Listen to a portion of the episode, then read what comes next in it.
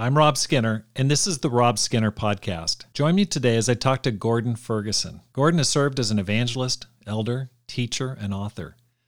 And in this episode, he talks about his journey to Christ, the secret to his happy marriage with his wife, Theresa, how he got connected with the discipling movement, what went through his mind as he lay close to death from cancer, what he'd do differently if he had his life to do over again, and what he sees as essential for future growth in our family of churches. All this and more on the Rob Skinner Podcast.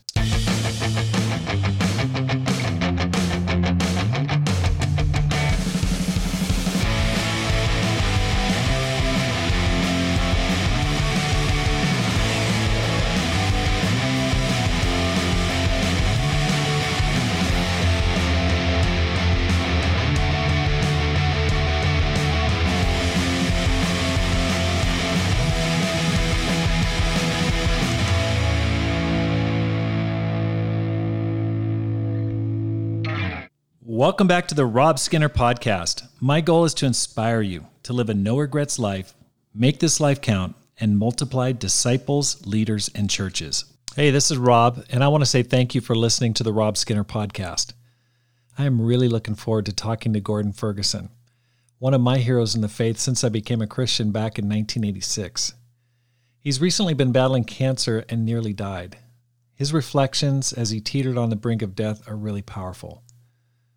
I'm also starting a new semester at the University of Arizona.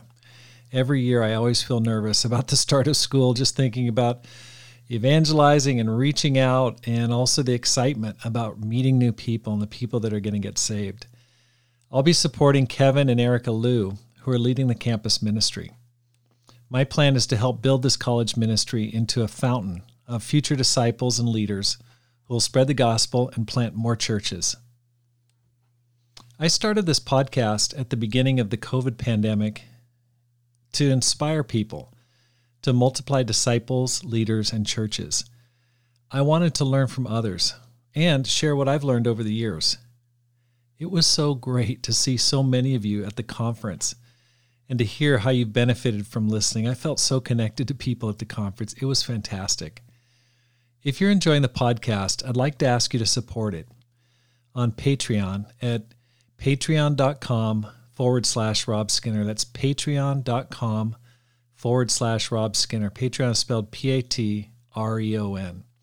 This will help me cover the costs of production, equipment, and enable me to continue to produce useful and inspiring material. You'll join a community of like minded disciples who want to multiply disciples, leaders, and churches, and who want to live a no regrets life and make this life count. Thanks again. I'm here with Gordon Ferguson. Gordon, welcome to the program. Thank you. Good to be here, Rob. Now, I've Gordon, I've known you since late 80s when I was a baby Christian. You were in San Diego at the time and would often come up to San Francisco and visit Tom Brown when he was leading the church there. And those were great days. I just remember being so inspired by your preaching. So it's it's a real blessing to be able to spend this time together. Well, thank you. I appreciate you doing uh, the podcast. I know a lot of people get encouragement from it. And if I can contribute to encouraging people, uh, that would be great. Absolutely. Well, Gordon, let's go. Let's go way back. How'd you become a Christian? Well, that's uh, that's a complicated answer to that one. I, I, heard at the uh, conference a few days ago someone tell their conversion story, and somebody met them, cold contact, invited them to a Bible talk. They went, started studying, got baptized in two or three weeks. And I thought, wow, I wish I had such a an easy story. But uh, basically, I was raised in a very, I was raised in a group that called themselves Church of Christ, but it was different than most of us would think, even from the mainline Church of Christ, as I call the more traditional churches of Christ. Uh, I write about it in a book I wrote called My Three Lives, and I think uh, the edit the uh, publisher put on there uh, one man three movements, but this was my first movement. It was mm. a hmm. very unusual, small, weird church that kind of turned me off. I did get baptized at a church camp when I was 13, uh, but I never trusted that to be a real conversion. I didn't repent, I did not change, etc. uh, I was pretty much turned off to church, but then my wife kept wanting to go to church. She was raised in the Baptist church, and when we got married, we we're pretty young. She kept wanting to go to church, so we uh, occasionally did. Maybe every two, three weeks, she could persuade me not to go fishing, but to go with her to church. and, and uh, so finally, I just said, I, I can't go to yours for uh, some definite reasons that I told her, but she said, Well, I'll go with you. So we started going to a more traditional type of Church of Christ. Mm. And even though I wasn't into it, I did it only for her uh, God worked it out for us to go to one church that had a, a uh, guy in it that was a unique ball of wax, I would say. uh, but he liked to fish. And he found out I had a fishing boat and he asked me to take him fishing, which I thought, wow, that's the last thing I want to do is get hooked into a fishing trip with a preacher guy. but uh, I didn't know how to say no. So I said yes. And it turned out this guy was just amazing. Mm and uh, he helped me fall in love with Jesus. Uh, my life totally changed. I got the preaching bug, wanted to become a preacher, etc. So I started living uh, the life of a disciple a long time before I got baptized as one. I see. So later, when I was actually uh, in that San Diego setting that you mentioned, that was my first uh, entrance into what we then called the discipling movement. Uh, but at that point, there was a I was teaching the right things, but I realized that my baptism was not accompanied by the kind of repentance I read about in the Bible. So I was baptized again in San Diego just before I left. I see. So that, like in the 80s, late 80s? Yeah, that, that would have been uh, 87. Okay. Okay. Well, let's, again, how did you and Theresa meet? How did you guys get together? Okay, that's a simpler story. We uh, uh, went to the same junior high school. Okay. And so we met when we were about 12 years old, and both of us were uh, band kids. So we got put in a lot of classes together. We didn't like each other at all. In fact, it was definitely uh, oil and water. Uh, we didn't get along at all, all the way through high school hmm. until mm. we were seniors. And when we were seniors, I was a, uh, in a school with a lot of R- ROTC guys, about half the guys in school were in ROTC, pretty good size high school. And so they had a practice of electing women to be the sponsors for the officers in ROTC. And so I was company commander of one of the companies, and uh, they had this basic popularity contest, and Theresa's best friend was my sponsor, and Theresa was my exec officer, officer sponsor, and uh, they had these uh, very nice looking white summer uniforms. And when I introduced her to the company, uh, all the sponsors, but when I introduced Theresa in particular, something happened. there was there was a spark there. She looked so awesome in that uniform, and I thought, you know, I should reconsider this. So we started dating that uh, that fall, and very quickly thought we would get married, and we did four years later between our uh, last two semesters in college.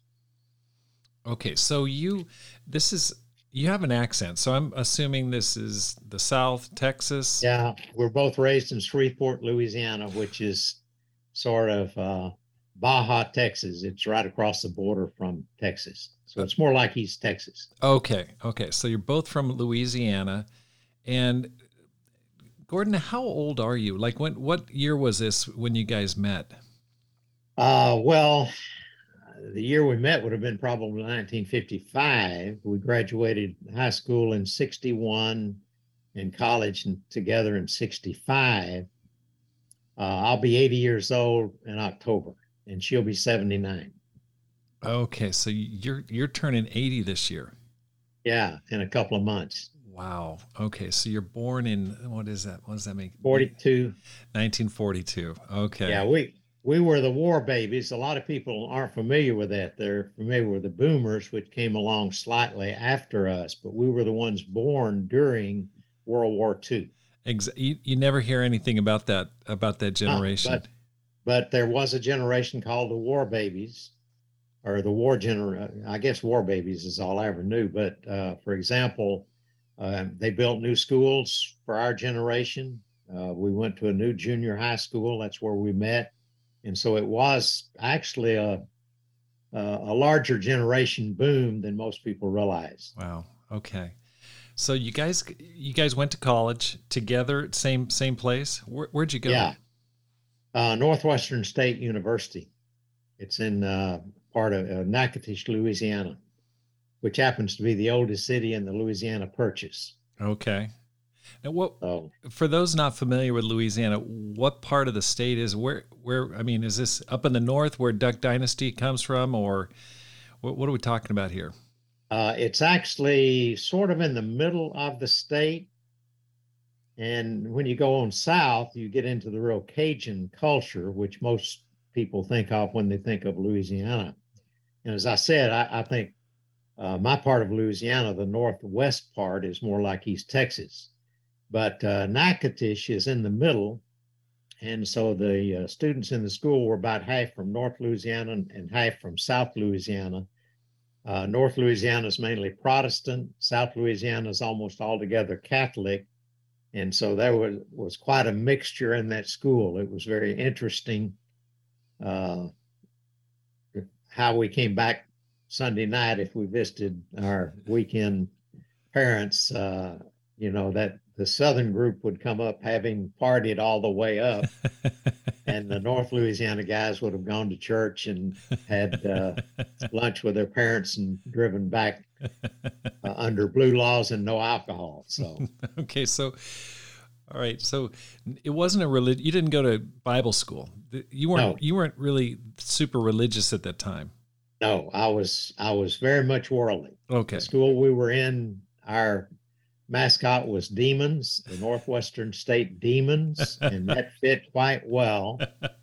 Uh, it was a wild school, party school, and I was right in the middle of all of that. Okay, so it's it's a little hard for me to imagine that, but in any case, okay. That, so how? Tell me from that point. Maybe you can just give me a quick overview of where you went from there and, and how you got to where you're at. And just give me a, a broad overview of where you've lived and served.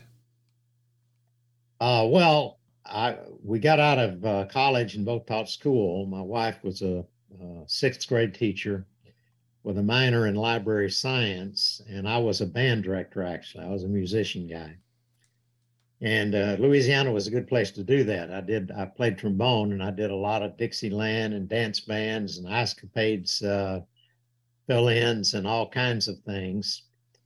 And uh, taught school. So I was a junior high band director, then a high school band director, and then uh, about four years after uh, we got out of college, I had gotten the preaching bug, as I mentioned from my uh, fisherman preacher friend and so I went back to school and uh, I think I was 27, went to what was called a preacher school, a very intense two year program that went through the entire Bible a verse at a time. So it was very text oriented. We had other classes, preaching classes, interpretation, etc., but it was mainly uh, textual study.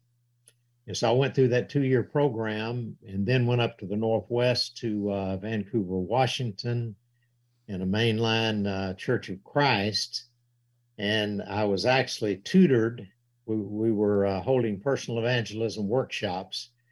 And the guy that was doing it was pretty well known, and he got too busy. And so they needed someone else to do it. And it wasn't that big a church. So they wanted to hire somebody young that they could afford and uh, would work for a lot less than he did, and uh, that they thought had potential to hold those workshops. So I ended up through a weird weird series of events being the one that they hired. And this guy that that uh, mentored me in how to do the personal evangelism personal evangelism workshops had actually been a professional motivational speaker. And he was really, really effective. Wow. And he taught he taught me a lot in a hurry and so I did that for about two and a half years. And then I was invited to come back to the School of Preaching, uh, mainly because of my focus on evangelism. They felt like they needed to have a lot more evangelism going on. So I taught all kinds of courses. I was one of the regular instructors. but I did uh, teach a course or two in personal evangelism as well as preaching in Romans and Revelation and a lot of other courses. So I did that for four years. Then I preached for a church in the area. I quit full time at the uh, preacher school and still taught some part time. But I then uh, preached for a church in the area for three years. And then after that, went back to the Northwest to Tacoma, Washington to a mainstream church. That's about the time that I met the discipling movement. Okay, so let me interrupt you right there. Who, right. First of all, who, what, what, was the name of the preacher school you went to? Uh, Preston Road School of Preaching okay. in Dallas, Texas. And is that still still there? It is not still there. It ceased to exist a few years ago you still have the bigger one, which is Sunset School of Preaching out in Lubbock, Texas. Right. That one still operates. Okay. And then your mentor, the guy up in Vancouver, Washington, the professional speaker, who was that? Uh, his name was J.T. Bristow. J.T. Bristow. Okay. And so he continued to do that after you left. Right. Okay. Right. So during this this period of time, we're talking the 70s. Is that when this is going on? Yes. Okay. So go ahead. And so you, you went back up to the Northwest, up to Tacoma. 1981, which okay. is the same year that I met the discipling churches. And so I stayed there four years trying to turn that church around. And finally, that did not work. And uh, through another very interesting series of events, also written about in that book, My Three Lives, I tell about how I got invited to come down to San Diego and that was mo- most of my big event uh, situations were uh, connected to a lot of very strange coincidences. Okay, well, let's talk about that. How did you get connected with the discipling movement? First of all, you grew up in a secular environment. You're you're pretty worldly. You get well. No, wait a second. You, you are kind of in a, a sect within the churches yeah, of Christ, right? But you reject that. So you then you live a worldly period of life, and then you get involved in the mainstream, the main line. I mean, then you go all in. You become a preacher for it. Yeah. How did you get connected with the discipling movement? Well, in the mainline movement, there was a period of time of about, I don't know, a decade maybe, where churches got evangelistic a lot more than they had been. And uh, they started having what they called soul winning workshops. And the first one that led the way in that, as far as I know, was Tulsa. And so they had this big Tulsa soul winning workshop, and I mean, thousands attended it. And so I got invited because I was getting to be known in the preacher school connection, and I preached a lot at different places. And uh, so I would be invited to speak on almost all of these uh, soul winning workshops. And so in Tacoma, Washington in 1980, uh, I had a night speech. They only had a couple of main speeches per day, but I happened to have one because I was a good friend of the guy that organized it. and so uh, I ended up doing a night speech, and Chuck Lucas heard me speak. We had been on workshops before doing classes and all of that, but Chuck heard me do a main speech and he was the one that started everything down at Gainesville, Florida, which led to all that we eventually became. So Chuck then uh, advised Tom Brown, who was the campus minister at a mainline group in Boulder, Colorado. They were about to lose their pulpit guy, and uh, Tom was the campus minister. And so Chuck advised him to talk to me and see if they could persuade me to come up and be the uh, pulpit guy, but I could also help train uh, his guys in campus ministry, uh, train them in the Bible. And so Tom then met us at another Northwest Soul Winning Workshop the next year in Spokane. Met him on an elevator. Uh, Theresa and I did, and he started talking with us about the possibility of coming to Boulder.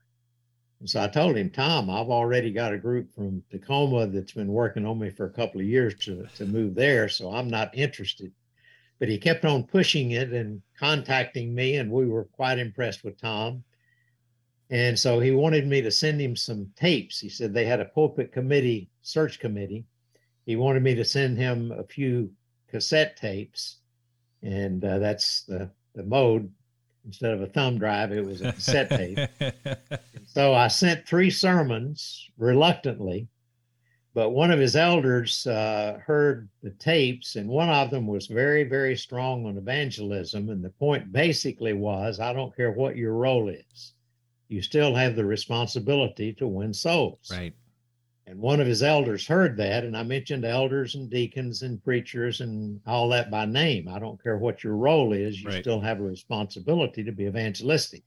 And this one elder listened to that, and he told Tom, "That's it. Uh, we're done with Gordon. He's Really? not coming. We're not going to interview him. We're done." Wow.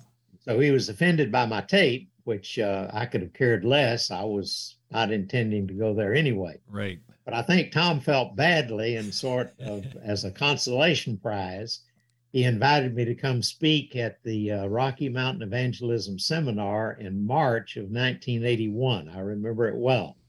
That was my first introduction to anything uh, of the campus ministry movement at the time. I had met some of the guys at, at the soul winning workshops because they invited them to speak, Chuck Lucas in particular. But anyway, I went and spoke at that.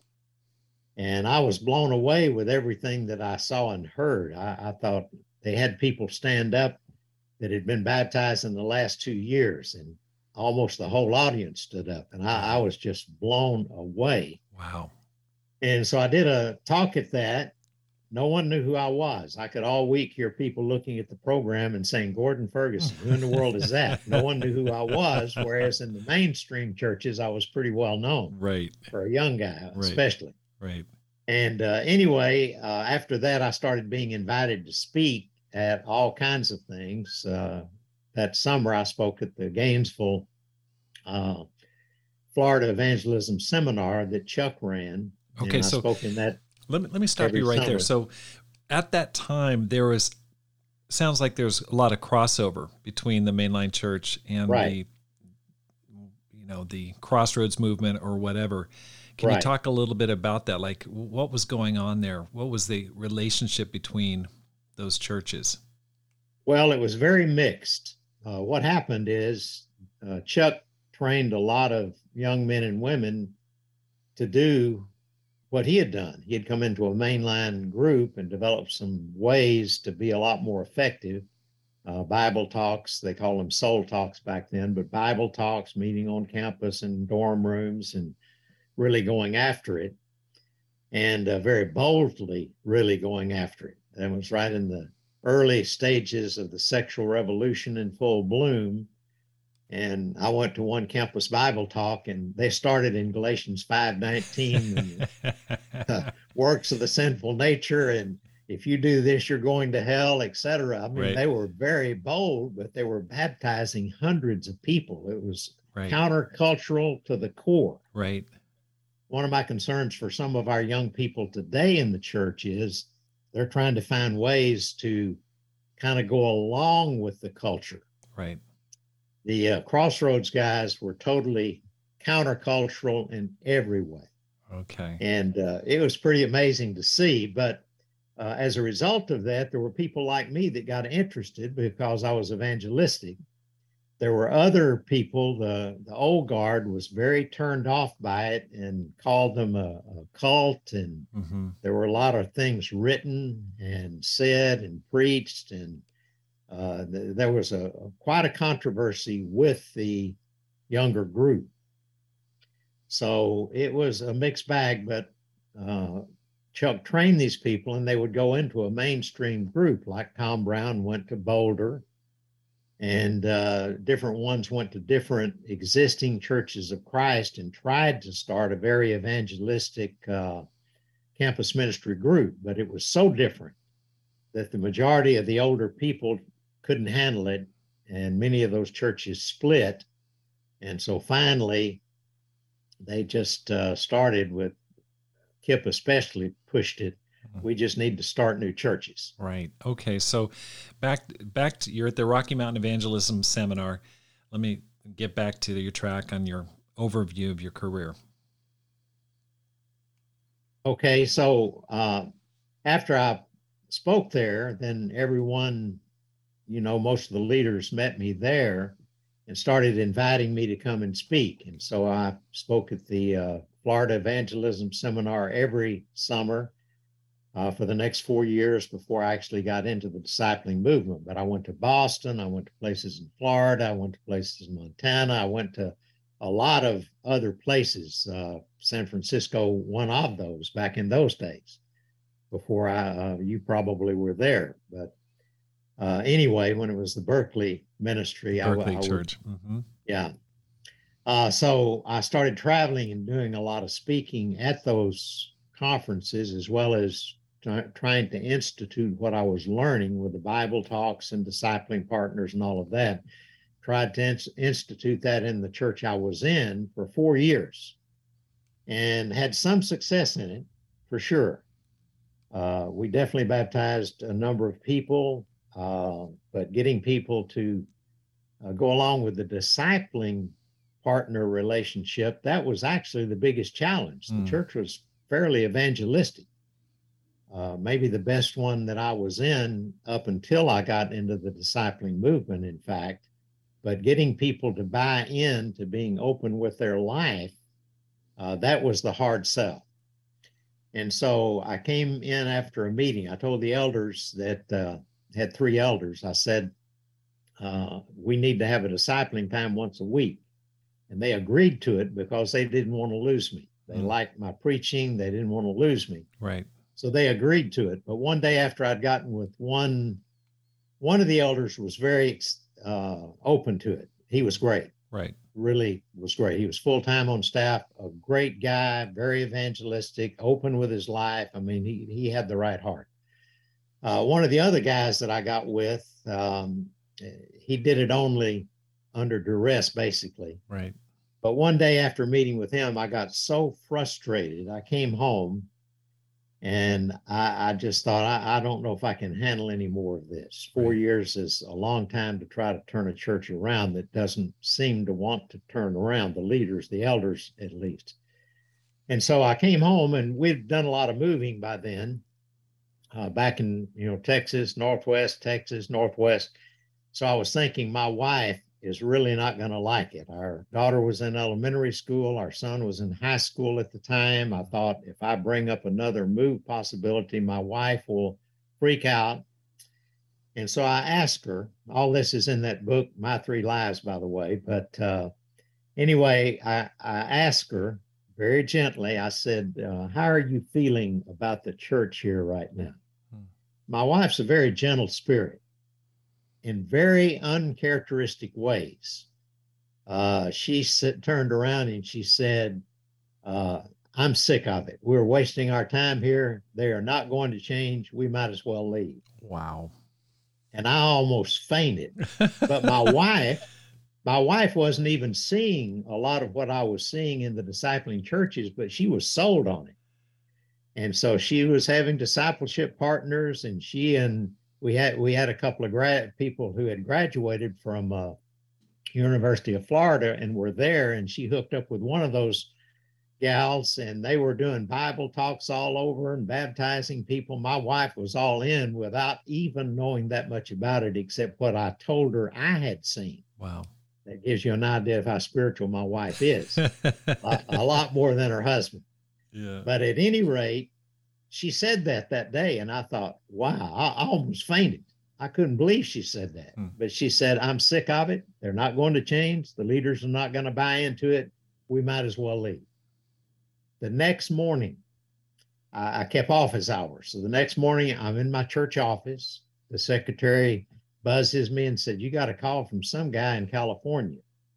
And so I answered the phone, and one of the elders at that church in San Diego, George Havens, was on the other end of the line, and I had talked to him and Ron Brumley quite a lot. Uh, they had questions and had me come down to the church there uh, at least once, but we had talked a lot.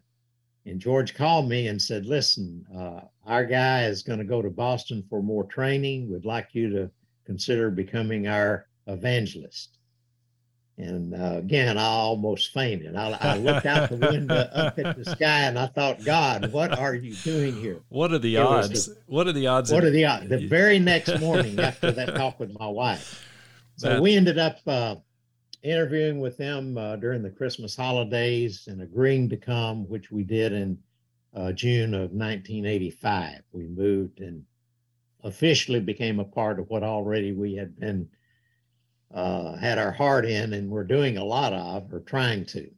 Wow. Okay. So that was an exciting time. I mean, I became a Christian in 86. So you got there June of 85. It it must have been an easy sell. I mean, you go to visit San Diego in December of of any year and that's a pretty nice place to go visit. Coming from Tacoma, Washington. Right. that yeah. must have been awesome. A little bonus aside from this the spiritual factor. Right. But uh, so okay, so the the person who left was is that Andy Lindo? Is that was he leading? Andy? Lindo left, and and almost all the staff left. Okay, okay. Ed Townsend was he a part of that? He, he Ed left. Townsend, Jess Asper.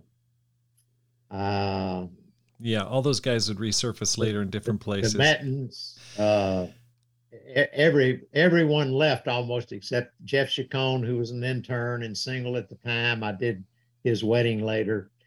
Right. And uh, so we needed help. I didn't know anything about how to lead a discipling ministry. Okay. But okay, let me ask you this, Gordon. I mean, this it was explosive. I mean, that period of time in San Diego was just I mean, San San Francisco was was was growing rapidly too, but they were like sister churches at the time. Right. And I mean, I would hear, we'd go down for the evangelism seminars in San Diego. You guys would come up to San Francisco. Why was it so explosive? Can you share some of the highlights and why you think it was growing so quickly when you went there?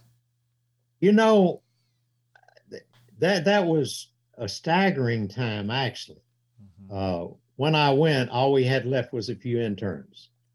So basically, I wanted Greg Marutsky and I had been talking about working together. He tried to get me to come to Boulder a second time. I actually did interview that time.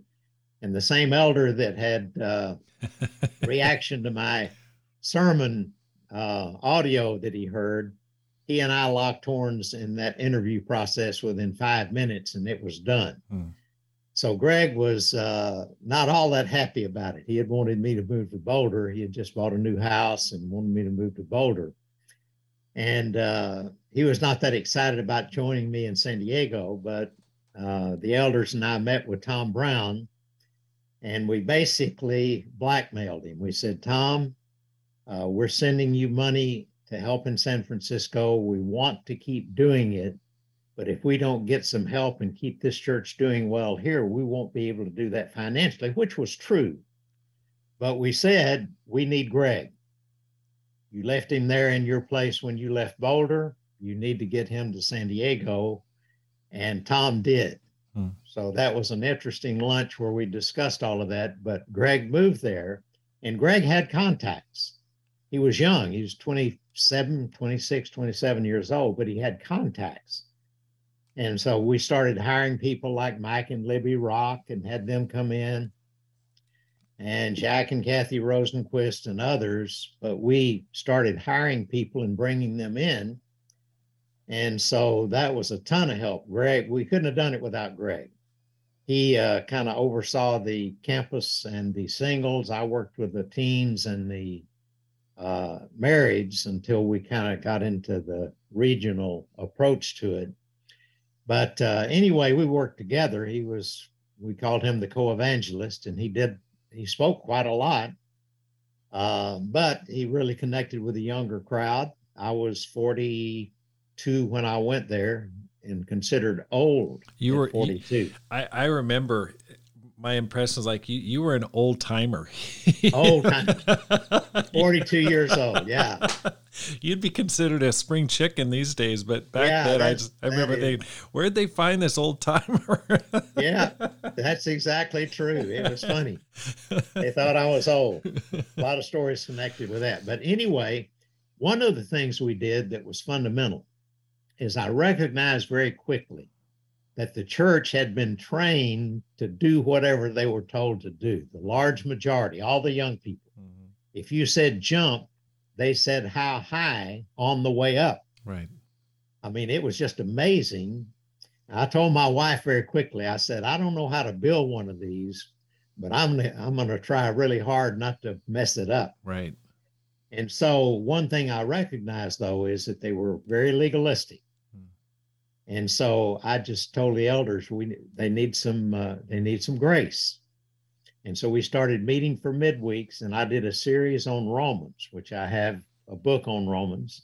We started doing a series on Romans on midweek.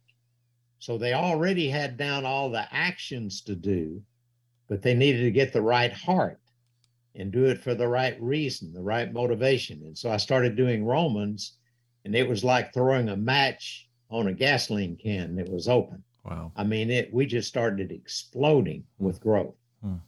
And we didn't have followaways. It was very, very rare anybody left. And when someone did, everyone else would say, What? They left? Why would they leave? Hmm. Because we were all as busy as everything uh, knocking doors, doing campaigns, studying with people, baptizing.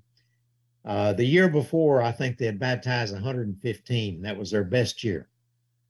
So, in the interim before I came, I'd agreed to come, but I didn't come till mid year.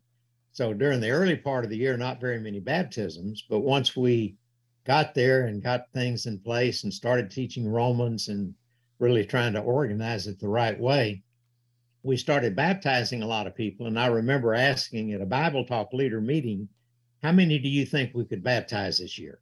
This was in the fall, because most all the baptisms came after June because uh, other leaders were ready to leave and they weren't really that invested, I think. Right.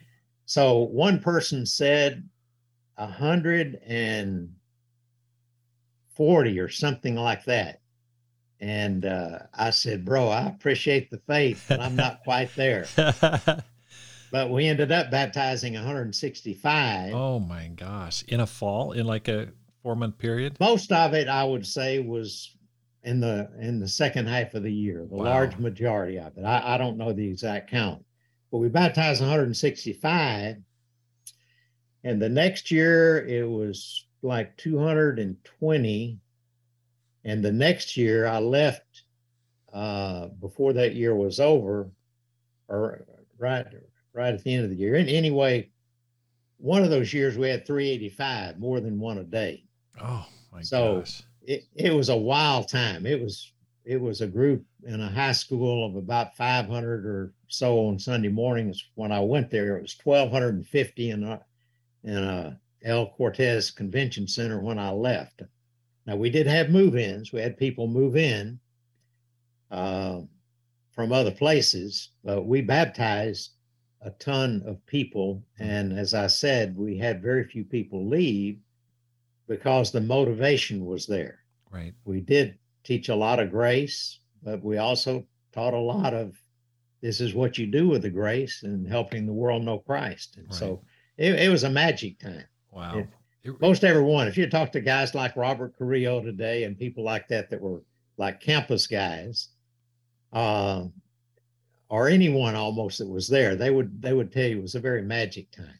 It really was just a, a kind of a golden period. Just seemed like effortless in in a way. Yeah. Um, people just seeming to get baptized. Um, there was a lot of activity, of course, but it just seemed like God's power was yeah. there it was amazing. I, Greg came up with this idea. He said, you know, what we need to do is have a campaign.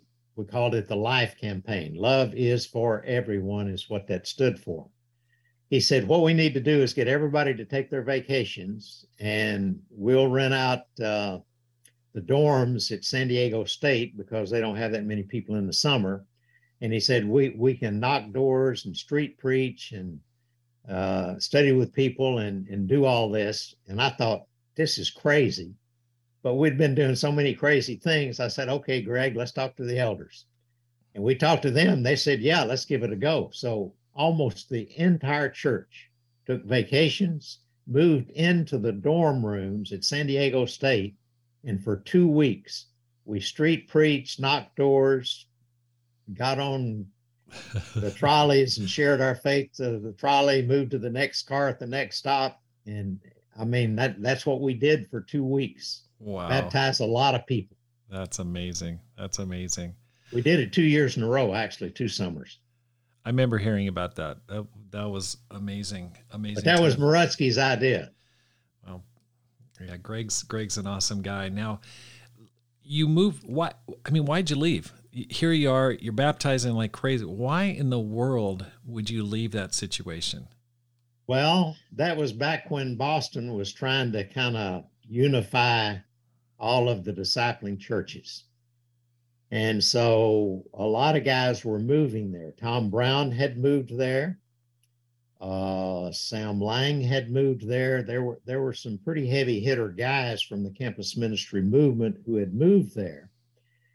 And uh, so we got invited, uh, the two elders, Ron and and uh, uh, Brumley and and and George Havens and Greg and me got invited to meet with Kip and Bob Gempel and Al Baird, and we met for three days. And the elders were saying, "Why should these guys move to Boston? Right. I mean, what we're doing there, why why would we do that?" Right. And it was more in trying to unite the churches, but of course, we were told we didn't know what we were doing and so we needed more training because we didn't know what we were doing. oh my gosh. Uh, that's what we were told, Mhm. but it was more an effort to, I think, un- unify the discipling churches. And so it took a three day meeting. And finally, I just said, okay. And I just, I don't know, I felt moved to do it. Uh, I didn't want to do it. That was not something that I jumped at the chance to do, but we agreed to do it. And uh, I sort of led the way in doing that, and Greg was willing. And so he moved there and led uh, the MIT ministry, a campus ministry.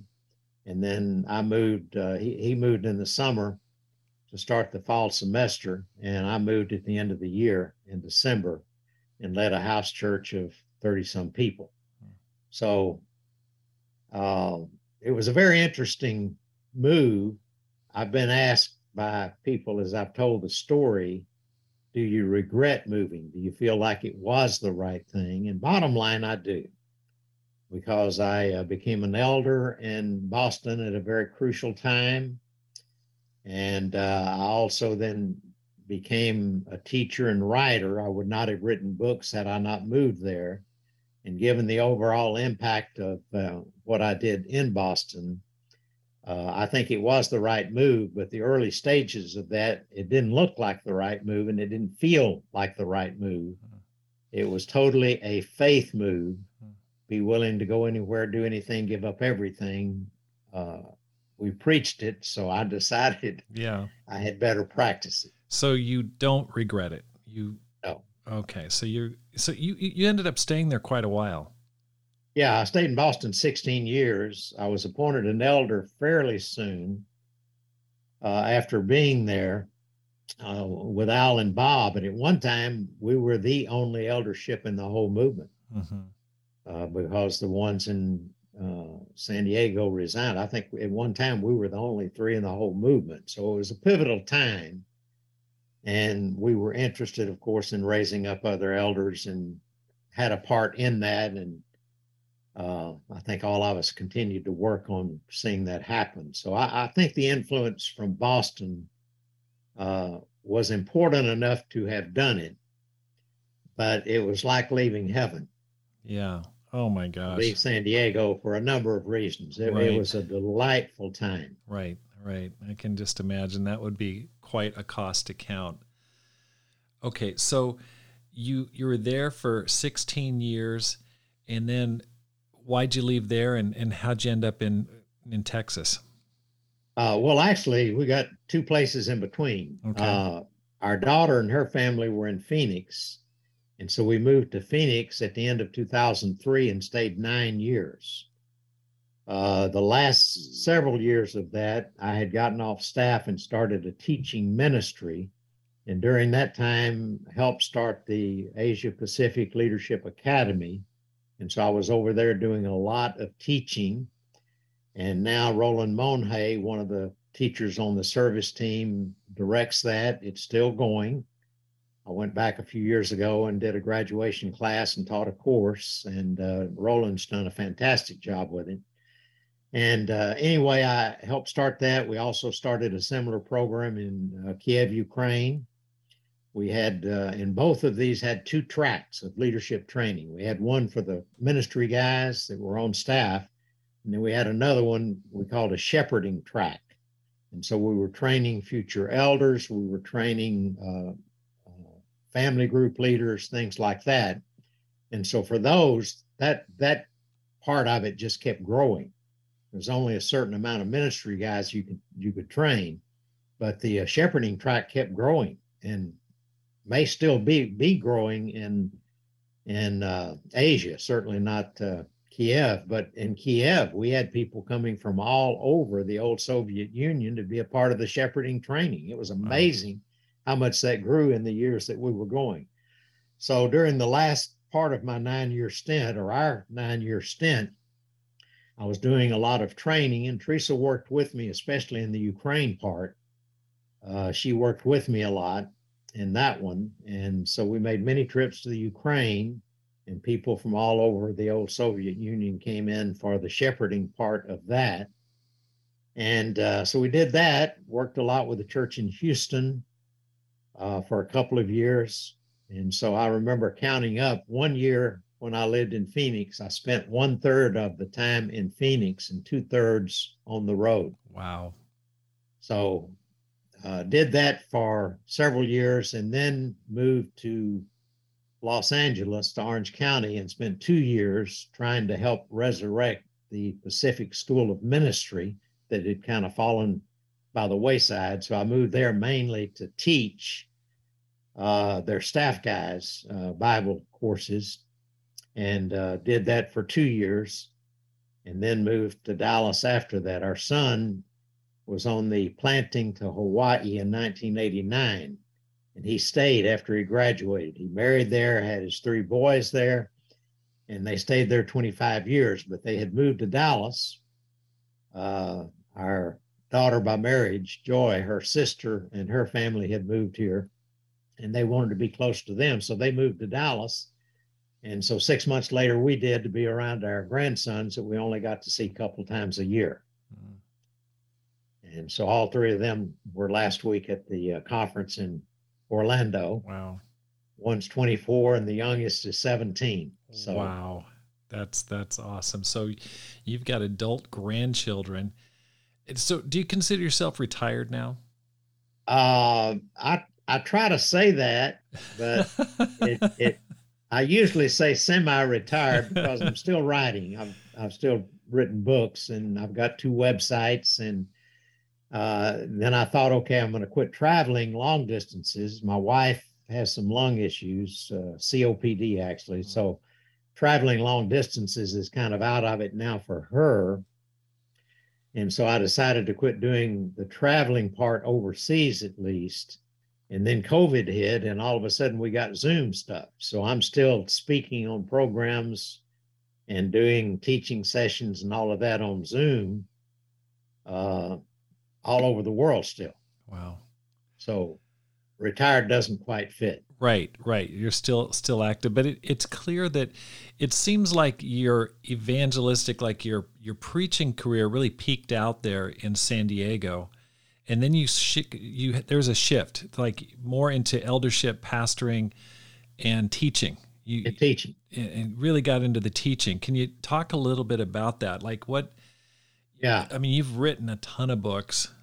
Right. why'd you start? And got any favorites? Yeah well basically in in in boston i was an elder and an evangelist functioning in those two roles. I was leading regions. We had different terms for them back then, but I right. was leading a region and being an elder and doing some teaching. But then in uh, 93, Randy McKean, who was the congregational evangelist, uh, said, I want you to put on a, a teacher hat here and let that and the elder hat be what you do. And so at that point, uh, they freed me up to start doing a lot of that. And I started writing. And then every time I would, I, I at first wrote booklets. And so I had some booklets that became pretty well known, like Justified on Romans and Death Before Denial on Revelation. And mm-hmm. they would be long study guide booklets and they would put cassette tapes with those in a plastic pa- package and sell them. But then I'd be invited to other churches to do it and all of that. And every time I wrote a booklet and later a book, Randy would have what he called a Bible Jubilee. And we would meet as the whole church, like in the Boston Garden, and I would just teach that subject all day long. Would have, of course, some other things interspersed in that, singing and so forth, but I would teach all day. And Randy started all of that. Randy and Dan Bathon together, who was our world sector administrator, started uh, DPI with Tom Jones, Tom and Sheila. And uh, I started writing then and turned some of the booklets into books or just wrote books. And so in 1995, I had the time to do a lot of writing. I was still functioning as an elder. That was a busy job in a place like Boston but I also was freed up enough to do the writing. And so I started writing full length books in uh, 95. So from 93 to 95, I did a lot of booklets and teaching days and started staff training. We, we had a number of courses that we would teach to all of the staff. And so a lot of the guys now, like uh, uh, Kevin Miller and Chris Zillman and names like that now. that they were in my early ministry training that I did in Boston. They were the kids so back then. They were kids back then in, in college or right out of college. So anyway, a long time ago back in the 90s. But uh, how, how many books? Anyway, Randy, Randy was the brainchild of all of that and set it up for me to do it, had me do the same thing, a lot of staff training in Europe. So we did a lot of travel to Europe and went to new plantings and tried to encourage them. So Theresa and I spent probably on average two months a year in Europe. One time we spent uh, six months in Paris, lived in Paris six nice. months. Oh boy. That's awesome. So that that was a pretty cool gig there, I'll say. That's a nice setup. I love that. but I have I owe, I owe Randy and Kay McKean a lot because they got us on the teacher track and the writing track. Yeah. And so one of the early books I wrote was uh, uh, prepared no well prepared to answer was the first one on a lot of different church doctrines but uh, the second one was victory of surrender which is one i had really wanted to write and that has become the crowd favorite. And tony said he took a stack of them to the conference and they were gone quickly. And that usually happens. It's kind of a rite of passage for a lot of young people to read that book. That okay i remember you preaching that lesson at in the yeah. in the 80s and just getting blown away i mean it was just like whoa can you talk a little bit about how you even came up with the idea and and just what what just summarize it a little bit well uh, surrender has always been a challenge it's another word for the ultimate trusting faith to me but uh, it's always been a challenge. And I read a book that uh, had a title similar to that by E. Stanley Jones. And uh, I was smitten with it and realized that surrender is an all or nothing thing. And I was still in the main line when I got onto this thing. But uh, someone recommended a couple of books that I read that convicted me like everything hmm. back when I was still in the mainstream group, the last one. And so I started preaching about it and praying about it and trying really hard to live it. And uh, there were many things that had happened in my life that were that I write about in the book and and other people's lives. Mm-hmm. And there's some beautiful stories in it about what people did that are blowaway. And so those stories uh, out of my life and other people's lives just uh, they have a profound effect when you hear of what people did in the face of challenges, you know, cancer and death and death of a mate, death of a child. I mean, there are a lot of illustrations in that book that uh, that moves you. They move me. I, I've read that book. I told someone I wrote it as a reference book for myself. I, have read it at least a dozen times. I've gone on retreats, and I'll have about three books that I will reread that have a profound impact on my own life. And that's one of them. I've read that book. Right, right. Back during uh, 2003, when the churches were going through a lot of challenges, after a particular staff meeting, Jeannie Shaw, this was back when Wyndham was alive and he and I were co- uh, fellow elders, but Jeannie and my wife pulled me aside and said, Gordon, you're in a bad place. You need to go away by yourself and have a retreat and read your book on surrender. and I thought about it a minute and I said, well, something's wrong with me. So I'll do it. And I did. There are a couple of others I read as well that I have read more than one time. But right. Anyway. That, that that is an amazing that's an amazing concept in in in books. So that's fantastic. Now let's talk a little bit about you and Theresa. You guys, there's always anytime I've seen you together, there's a sparkle. I mean, there's yeah. there's a real you can sense the chemistry between you guys. There's right. something going on there. Right. What what's made the difference? I mean, is there I know, you know, God's blessed you, but like what have you done? What's helped you to have a relationship that's vibrant? Well, um, I, I wrote a book I didn't have planned. I wrote three books one year back in 2016. I didn't have this one planned, but I decided to write it because I talk about my wife a lot in sermons and stuff. I've gotten other guys in trouble. Their wives, one of them counted how many times in a teaching day I mentioned my wife, hmm. and I think it was 50 something. Wow. And uh, so this guy's wife, he's a good friend and they've got a great marriage, but she said, you never mentioned me anything like that. so I, have gotten a few other guys into trouble. But anyway, I decided to write a book and I called it Fairy Tales Do Come True. Wow. And it has 16 principles, 16 short chapters. It's not a long book, it's a short one.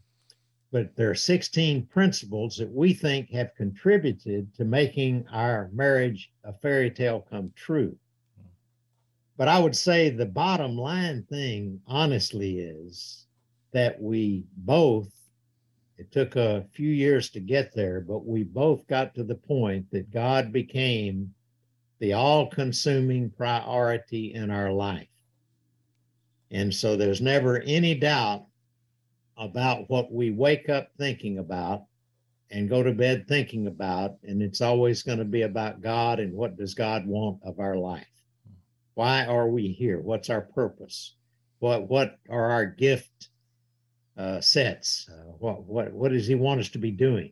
Right. And it's the same way right now. I mean, nothing's changed. It's been a long time since I've been a paid staff member, but it's the same thing every day for us. I mean, all day we're thinking about who can we influence, uh, who can we encourage. My wife has been instrumental in helping several people who had left the church for a long time come back and they're all doing great.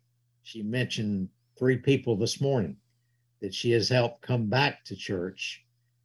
And uh, so she's on the phone, she's writing, she's talking. She loves to talk. And so she's on the phone talking to people all the time. And we're, we're thinking of who can we influence? Mm. And so we have a little cottage uh, that we got a few years ago that's across the street from a lake in East Texas, a little two bedroom cottage. And we spend a fair amount of time there, but we know everyone that lives in that little area. And we reach out to them. And my wife was talking this morning about this one that uh, she's reaching out to that I've also talked to her and her husband, you know, a number of times. And so uh, we, we just have a priority that unites us. Right. And so my wife, you know, there's some guys, their wives are in the ministry because their their husbands want to be. They are not so much into it. But my wife's always been as much into it as me. Hmm. She's always wanted to be that since she was a little kid. She's always wanted to be helping people know about Jesus. So, anyway, the priority thing there and us putting God first, which means that when we're messing up with each other or with anybody else, uh, we're always going to be open to be challenged about it from God's word. And so that priority is is the key to our marriage. That's but fantastic. there is a spark. It'll be 58 years in January. Oh, congratulations. Congratulations. So uh, the spark's still there. Gordon, you've been battling cancer. Can you can you talk a little bit about that? What's what's been happening? Well, I got diagnosed officially with cancer uh, back in January, and since then I have had radiation treatments and chemo treatments. The crazy thing that happened, I did well for three weeks uh, doing those treatments after a, a lot of testing prior to that about exact location, et cetera. And uh, so I was going through the treatment. And after three weeks, the uh, chemo had an effect on me that's very, very rare. I have an enzyme deficiency that a very small percentage of the population has. And about the only thing that affects it is this particular chemo that's used for two parts of the body. And uh, it there have been court cases about it in France and whatever. I mean, it kills people. Hmm. And it nearly killed me but I happen to be in very good condition from a ton of walking that I've done, especially during the pandemic. And so I was in the hospital for 23 days, and five days I went one afternoon, Easter Sunday. That afternoon, I started having horrendous diarrhea. And by the next morning, I had to be helped out of the car into a wheelchair to get a radiation treatment. And at that point, it was obvious I wasn't going to be able to continue the treatments and didn't know what was going on. It was just, uh, I knew it had to be a reaction to the chemo. But five days, I just slept and had problems and mm. hardly ate anything. And so I, I, went and got some fluids put in intravenously one day on a Tuesday. And then that Friday, I, I was back at a nurse practitioner uh, who was working with the chemo doctor, and she basically thought I ought to go in the hospital. And she finally asked the right question because I didn't want to go in the hospital. She said, Do you think you'll be okay if you go home? And I thought to myself then, I said, No, I think I'll die. Wow. He said, Okay, well, that gives you your answer because both uh, I and the doctor think you should be in a hospital. So we went and checked in at that point. And so the first 10 days was wild and crazy. I've got some Facebook posts in which I've told some about it. I've got two articles called A Roller Coaster Ride with God, part one and two, that are on my uh, teaching website, gordonferguson.org. You, just, you can't stop writing even when you're uh, yeah. in crisis. well, I was asking for prayers because I thought I was going to die. So I, I, have a podcast series that I'm going to start in the next uh, few weeks. And uh, with insights I got from that 23 day stay in the hospital, wow. but I'm probably going to entitle it Sitting with God on the Brink of Eternity. Wow. Because I thought it was 50 50 that I live or die. The first 10 days, they gave me nothing but saline solution. So I went probably almost 15 days without food. Uh, and there were medical reasons. They were afraid to give me what they call a PICC and give me uh, uh, nourishment intravenously, but they eventually did. And I started getting better and finally got out of the hospital. But anyway, I couldn't go back on the chemo, obviously, but I did finish the radiation treatment later and hopefully it got it, but I don't know for sure right now. They say it keeps working, the radiation, for about three months at least. So they're not going to do testing until September. So I will not know till then if I still have cancer or I do not. I mean, you look really good. You, I, I expected you to look much worse than you do. Your your face is full. You're not super skinny. You, you've you've got flesh on your face and your your body, so you're looking pretty good. So you've had a must have had a pretty good recovery since you got out of the hospital.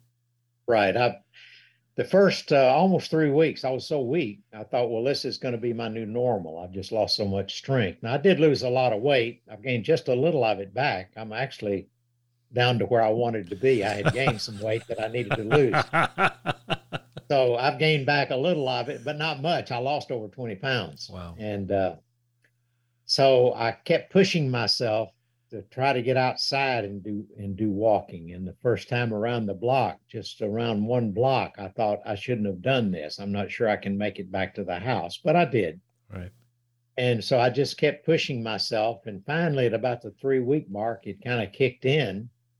And now I'm back to walking like I was before, same speed. I walk very fast. It's exercise walk. How, and, how uh, far are you like, walking? Uh, I, I, was doing three to five a day, three three to five miles a day, uh, probably six days a week. Now I'm doing like three days a week, and I've been doing four miles. And so I did four miles yesterday. I skipped today. I'll walk again tomorrow. Right. Okay. So when you're going through that and you're so sick, how how did that affect your relationship with God? Like what what insights did you see as you thought about, hey, I, I could die here? Well, um, the the nights were horrible. I, I was had hallucinations and delusions, and it was just weird. But the odd thing is, I could if somebody was talking to me, I could kind of pull out of that and really talk and make sense reasonably well. And so I called my my son, of course, lives close to me here in uh, the Dallas area. So I called him and his wife and three boys up because I thought I, I told them I, I may die here. So we had a very serious talk, and I wanted to help them help my wife uh, with some immediate things. If I die, here are some immediate financial things. Here's how to help take care of her, etc. I'm the one that does the finances, so I needed to kind of pass that on to uh, my oldest grandson. Graduated in, with a degree in business and has a financial job now. So I said, get out a pen and paper and and take down what I tell you here. Mm-hmm. So some people are crying because of, of, contemplating me dying, and some are trying to concentrate on what I'm trying to tell them. So it was a it was a very emotional night, shall we say. But I told them at the end of it, I said, guys, uh, I've been trying to teach you how to live well. Right. But I also want to teach you how to die well because mm-hmm. we're all going to do it. Yep. And so it's a very sober night. And I'll cover this in the podcast that sure. I'm going to be doing. Right. But um, I had, I couldn't sleep hardly at all. I mean, it was very hard to sleep. So I just kind of catnap day and night. But most of the time, I was sitting on the brink with God, talking to Him. And I had some insights that to me were pretty phenomenal.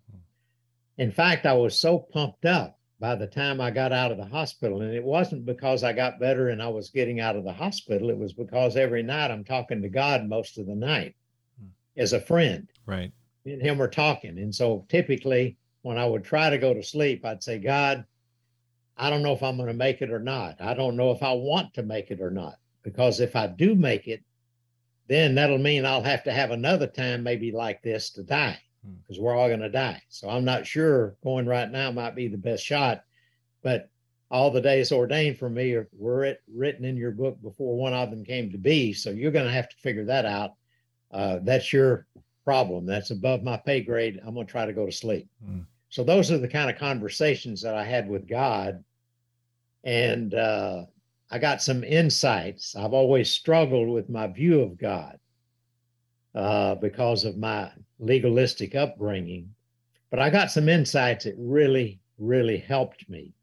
And I think will help other people. And that's why I decided to do a series of podcasts. But I've written a lot of stuff up that I want to cover, written about 40 pages. So I've got maybe 20 different topics and they're not necessarily related. Some of them have nothing to do with how I view God. Okay, wait, I Gordon, you, you got to give us a teaser here. I know you're going to do your own podcast, which is awesome, and I can't wait to hear it. Can you give us a little bit of a a preview? Okay, well, I, I have tended to see God uh, as harsh based on a lot of Old Testament examples, etc. I mean, he was pretty strong medicine in the Old Testament a lot of times.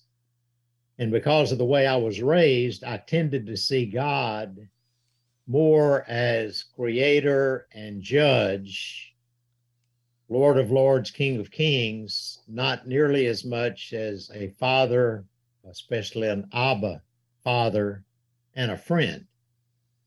And I wasn't even sure how he wanted me to sing, tell you the truth. And and so I've had uh, the times that I was teaching Romans, I was pretty straight on it because uh, my Roman stuff's really good. Right. it helps me and uh, helps a lot of people. It's amazing. I've gotten comments in the last two weeks. I had one brother up in his 80s who called me and left me a message with tears. Hmm. And this guy's been around forever. He's a he he he's a he's a great disciple. But that Romans book has helped him to the point that in leaving a message for me on voicemail, he was crying. And uh, I've I've had two different people talk to me in the last two weeks about Romans and how that book has affected them, and uh, what people are doing with it, etc. So that's that's one of my favorite books. So when I was teaching Romans a lot, I, I think I had a healthy view of God totally. Mm-hmm. But uh, somehow as I've not taught Romans as much, I kind of reverted some. But in the hospital, I, I, I boiled it down. I said, okay, uh, if I had to describe what is the ultimate heart of God, if I could only pick one word, what would that one word be that describes God better than any other word? And I came up with one that to me was a monumental revelation. It's biblical as everything, and it's not what you think. Hmm. And I'm not going to tell you what it is. go to podcast. There you go. Okay. Well, but once I hit on that, it had ramifications that went in all directions. Wow. And it, it, it I was so pumped up. I talked to Tom Jones, right while I was still in the hospital, maybe just before I got out, or maybe right after I got out. He actually asked me, we, we, we know each other backwards and forwards for decades. Tom actually asked me, Have you ever thought about the fact that you might be bipolar? Because he thought I was in such a manic state, hmm. a euphoric state, that it was unusual for me, which it was. Hmm. And I told him, Tom, you know me well. I'm I'm depressive, man. I'm not the kind of guy that stays in a man, man, manic state at all. I'm the depressive type. But uh, I, but I understand why he said it because I was so pumped up. Now that kind of gradually faded some uh, after I got out, but it was because of the experience with God that I had. Hmm. To know that I was near death and could die, and a number of people have died from this particular reaction. Uh, it's been to court in France and it's a discussed issue. Hardly anyone knows what the uh, enzyme deficiency is. The, the name is a long name. Even, even doctors I've asked don't know what it is. Uh, and I think the disclaimer that the pharmaceutical company had should have been a lot clearer than the one that they do give, but that's another matter. Right. But at any rate, uh, I happen to be a very, very unusual, rare case in, in this regard. Wow. But the experience in the hospital, you know, knowing that you could die at any time, it was it was surreal, but it wasn't scary. I wasn't afraid. I wasn't afraid to die. And I literally signed off about every night, just about like I described there. I don't know if I want to go or stay. Because hmm. if I don't die, I'll have to go through something again in order to die. And I'm not sure I want to do this again. so, uh, anyway, it was a very interesting experience, but I got so many insights out of it from so many different directions. Hmm. And I'm going to cover all of those in, in the podcast series because it, it was, I mean, there were just some amazing things that happened. I, will give you one other. Uh, a sister in our region got a banner printed up, just telling me they love me and were praying for me, whatever. But it was printed up. It was about six foot long and maybe two and a half foot uh, the other way. It's a horizontal one, landscape. And uh, she took it to a marriage retreat we were having here in Dallas. I was in the hospital. They were having a marriage retreat that Roger and Marcia Lamb were were uh, uh, conducting, speaking for. And so she told people come up and sign it. And so a lot of people just wrote a nice little short thing. Well, my daughter by marriage, I call her Joy, our son's wife, but she's our daughter. Anyway, Joy brought it up to the hospital, and there was a space uh, where a shelf was that it fit right under that shelf perfectly, perfectly, as if it were made for it. And she taped it in there. So everyone that walked in saw that banner and asked about it. And I talked to people all day long for 21 days about my life and God and me and God and the church I mean, I had the most amazing conversations. That alone could help explain a lot of the euphoria because it just pumps you up to be able to talk to people about God and to find out so many people were willing to talk. And so that was one thing that I will write about that one because I ran into some unusual responses, positive responses. Uh, there are a lot more people out there that have God on their mind than we think. Right, right. Definitely here in the Bible Belt. There's no doubt about that. So that that was an amazing experience. Wow. And so I talked to doctors and you know everyone. I had all kind of I was in a teaching hospital where a medical school is, the I largest see. one in Texas. So I had all kind of specialists coming in all the time. Mm-hmm. I had students coming in even though I was about to die, I had students coming coming in as a part of their curriculum to interview patients. And that was kind of wild. I'm thinking, here I am thinking I may die anytime, and they're in here wanting to talk with me, and I got a tube down my nose into my stomach, and it hurts to talk, but I forced myself to go ahead and talk. And I I had so many conversations. It, it was it, it was amazing. That is amazing. God God used that to yeah help reach out to people. What when you look back on your life, I mean, there had to be some time of, of reflection and, and evaluation. Is there anything you do differently? You know, I think it's all a matter of kind of how we deal with the priorities in our life. Uh, I have in the I heard an elder say one time in a church I was preaching for back years ago he was teaching a class and he said, Never give up your life for anything that death can take away. And I immediately made a note of that. In every Bible that I have, I write in the front of it, never give your life up for anything that death can take away.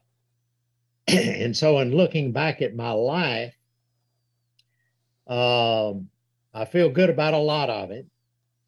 Uh, but I would say that there were times I was raised in a family that was my, my dad's side of the family. They weren't church people at all, quite the contrary, uh, for the most part. Uh, maybe some later in life, but it they were a party family, and I liked that part of it. So I was drawn to them rather than my mother's side, which were the weird little Christian groups side. They were weird, I thought, and they were and so I was drawn to my dad's side, and uh, so they were big into outdoor stuff, and so hunting and fishing. And my dad was a very good golfer. I never was as good as he was, but I, I had a lot of hobbies.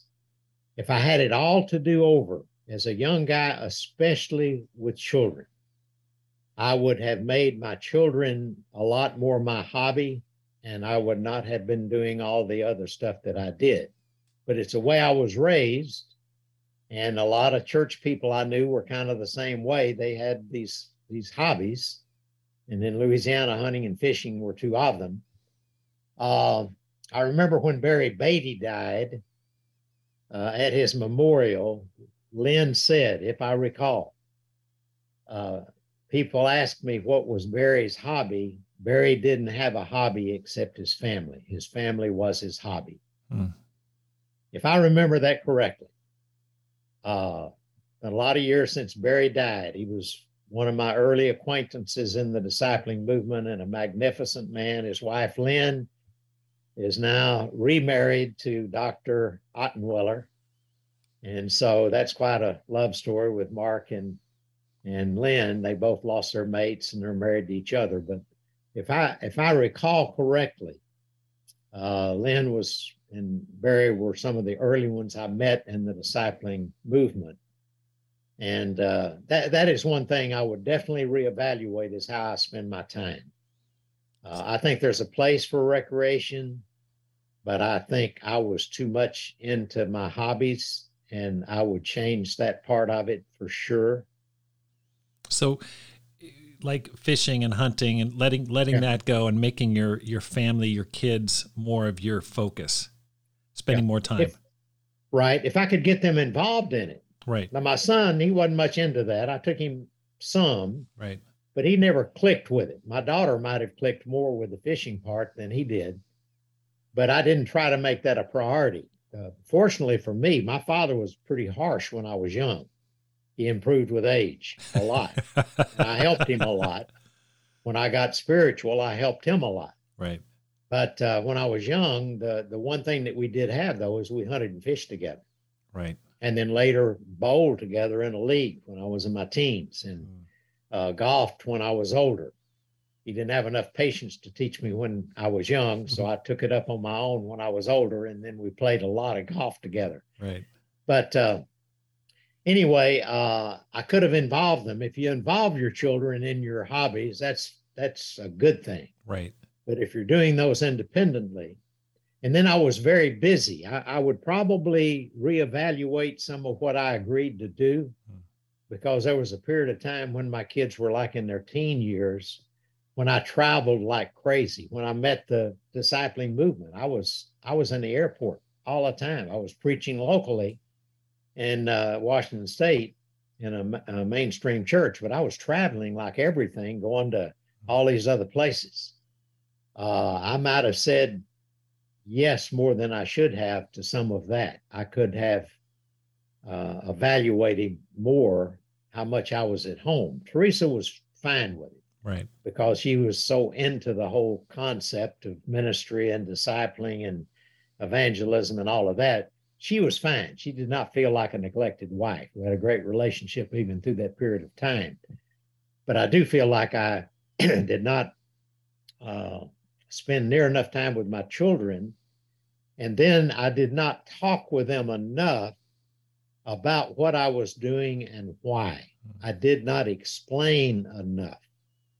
I think they needed explanations and had I given them enough explanations about what I was doing and why and where my heart was and all of that, they might have been okay with that. But I, I'm sure they felt neglected hmm. at times, rightly so. Well, let's let's shift the focus here and talk a little bit about um, our family of churches, the ICOC, the um, the the Church of Christ that we're a part of. Like when you take a look at it, what it's clear things have slowed down.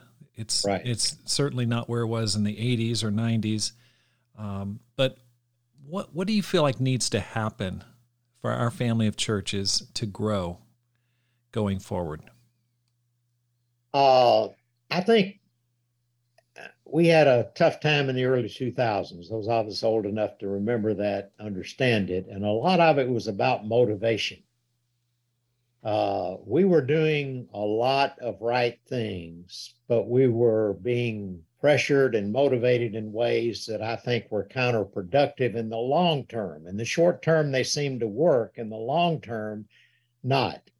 Now, I think our motivation in San Diego those years uh, because of the focus on grace and all of that, I think that motivation was great. And I, I don't think people felt pressured, even though they were busy as everything. Mm-hmm. Uh, but I think we motivated in some wrong ways. And so, because of that, a lot of people have backed off of doing things that are right things that we should be doing, evangelism being among them.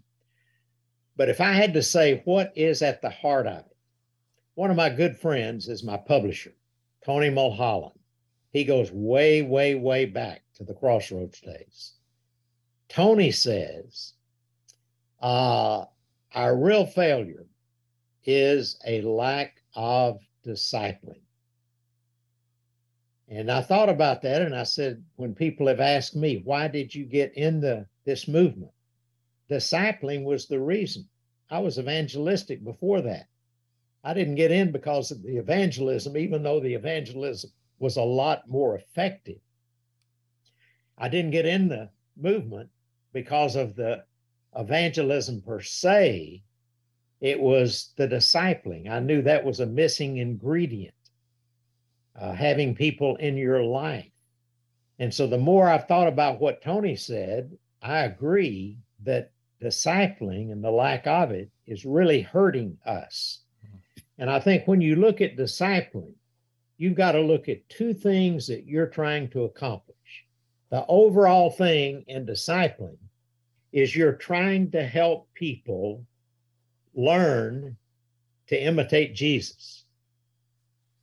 And the two parts of that are Jesus' character, what he was like, how he related to people, how he related to God, what his uh, characteristics were.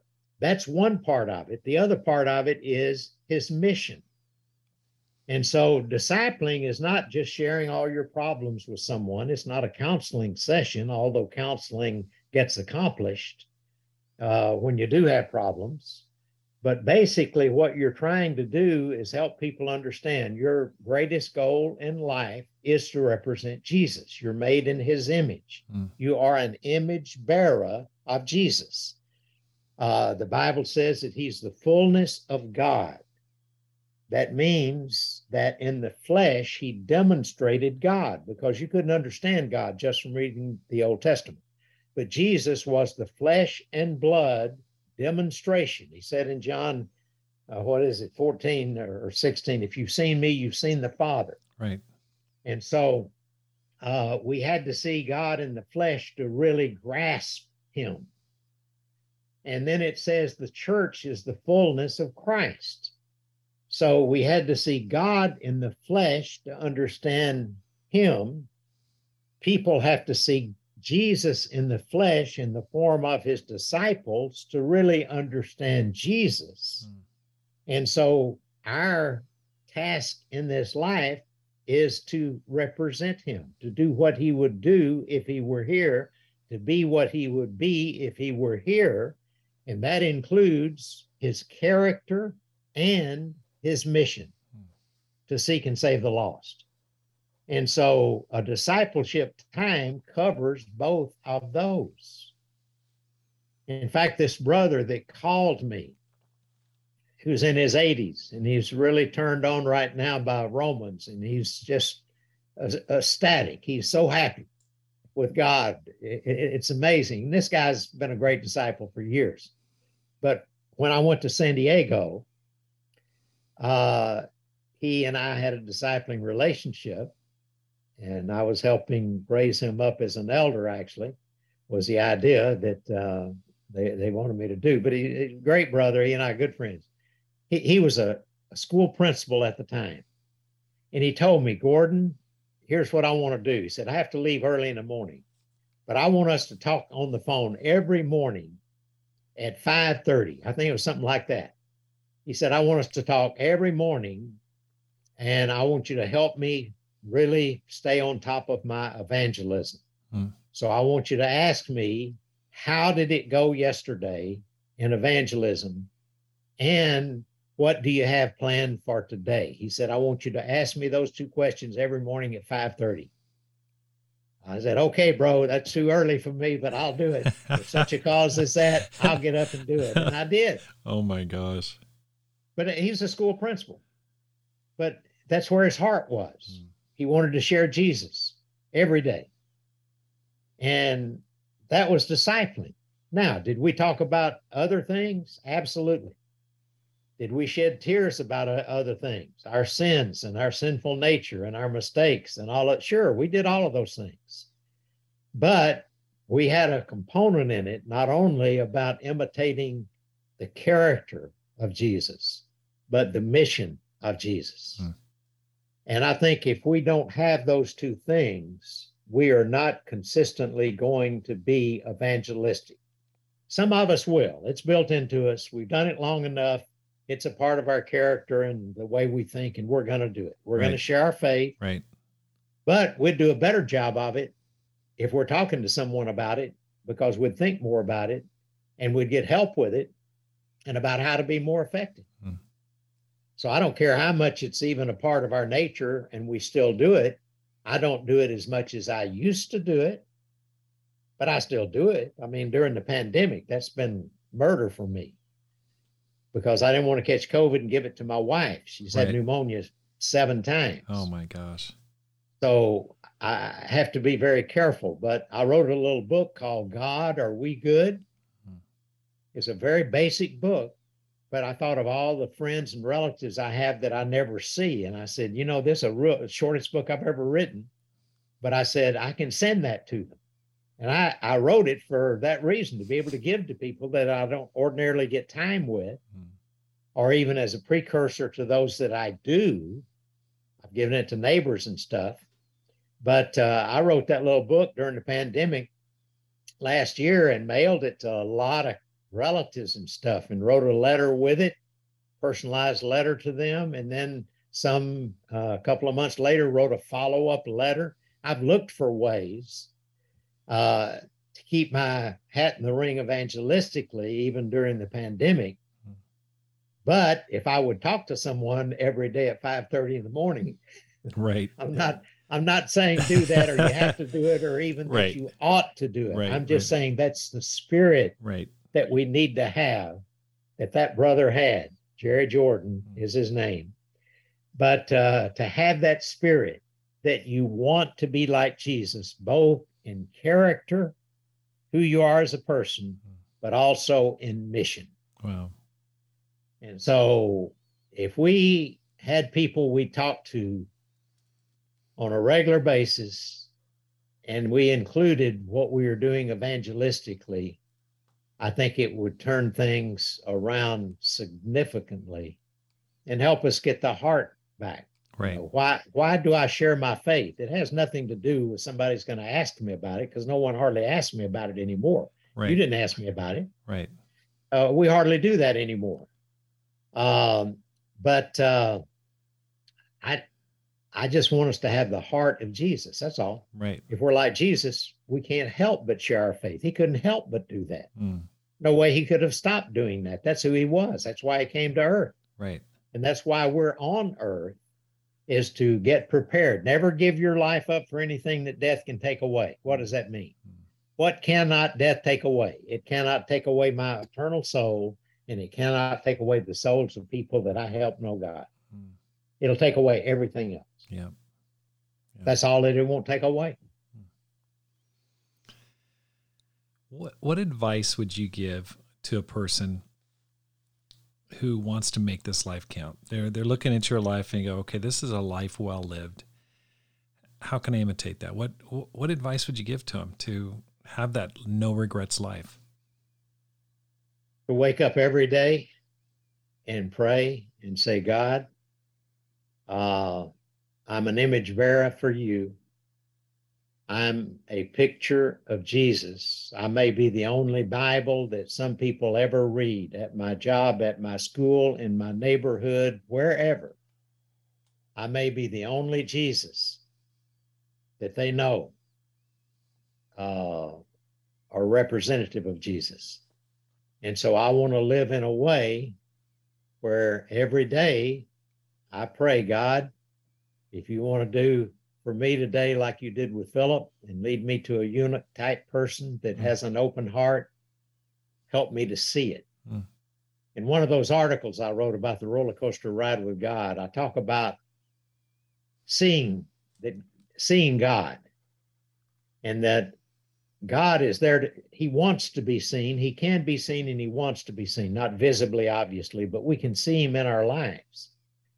And there are all kinds of things that happen in my life that I, that's God. That's God giving me a hug. Mm.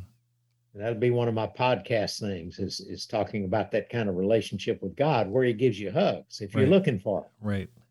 God can be seen. Hmm. And I can, if I'm tuned in, and looking for opportunities, then God is going to open doors for me. Hmm. And so, whatever I'm doing, whatever my career is, I need to be successful at it. I don't, I, I don't need to be taken over by it. I don't need to live for it. I need to work to live, not live to work. But I also want to be a great representative for God and I want to do great in my job because then when I talk to people, they'll say, That dude right there, he's a serious dude. Hmm. He or she does great in their job. And if they've got something going because of God, uh, it might do me good to listen to them. Wow. And so I have heard many stories as you have of people on their jobs. And when their co-workers have problems, who do they come to? They come to them mm-hmm. because they recognize they have a different spirit about them. And they also, of course, work God into all the conversations they can so the people know where to come to. That's right. And so to me is to just be recognize you're an image bearer and tell God as you're doing that, uh, please, through the Holy Spirit, guide today's activities. And if something is there, help me to see it and to know how to act on it and to act on it. And it's just that daily influence that we have in our lives that leads to big moments. Mm. We don't have big moments every day. We don't have big moments most days. They're fairly rare, but there are those other days that contribute to making that happen. So every day I belong to God. Mm. And whatever He wants to do, that's a part of my prayer, God. Whatever you want to do with me today, I just want to be about your purpose for me. Whatever that is, show it to me. I'm all in. So, being aware, having an awareness hey, I'm here representing God. I'm I'm open to his purposes. Just having your antennas out, so to speak. It, it reminds me of that that old song, "Lead Me to Some Soul Today." You know, Zach, I love that song. Yeah, it's a great song. We don't sing it very often, if at all, but it's a the words are blow away. Really yeah. awesome. And, so many examples. Uh, I was telling someone about this one the other day. They've translated my books into a number of languages, but one of my books was translated into Chinese. And there was a Chinese brother. These are underground churches, very, very risky deal to be a Christian in China. This brother was on a train reading one of my books that had been translated this woman walks over to him and said, Is that a Christian book? So he's thinking, okay, what if she's an official? What should I say? Should I tell the truth or should I lie? And he told her the truth. She said, I've been looking for a Christian book. Can I borrow that one? And uh, I think as the story went, she became a disciple. Wow. and I, I've got many stories like that where people were just doing something out of the ordinary and got noticed. Right. Stories that are almost unbelievable. I could write a second book on surrender and have plenty of illustrations. I'm sure it's on its way. That's that's fantastic. Talking about your books and your podcast, I mean, you, you certainly sparked my interest. I, I know you've written so many. Where would people find your books? Where are they going to find your podcast?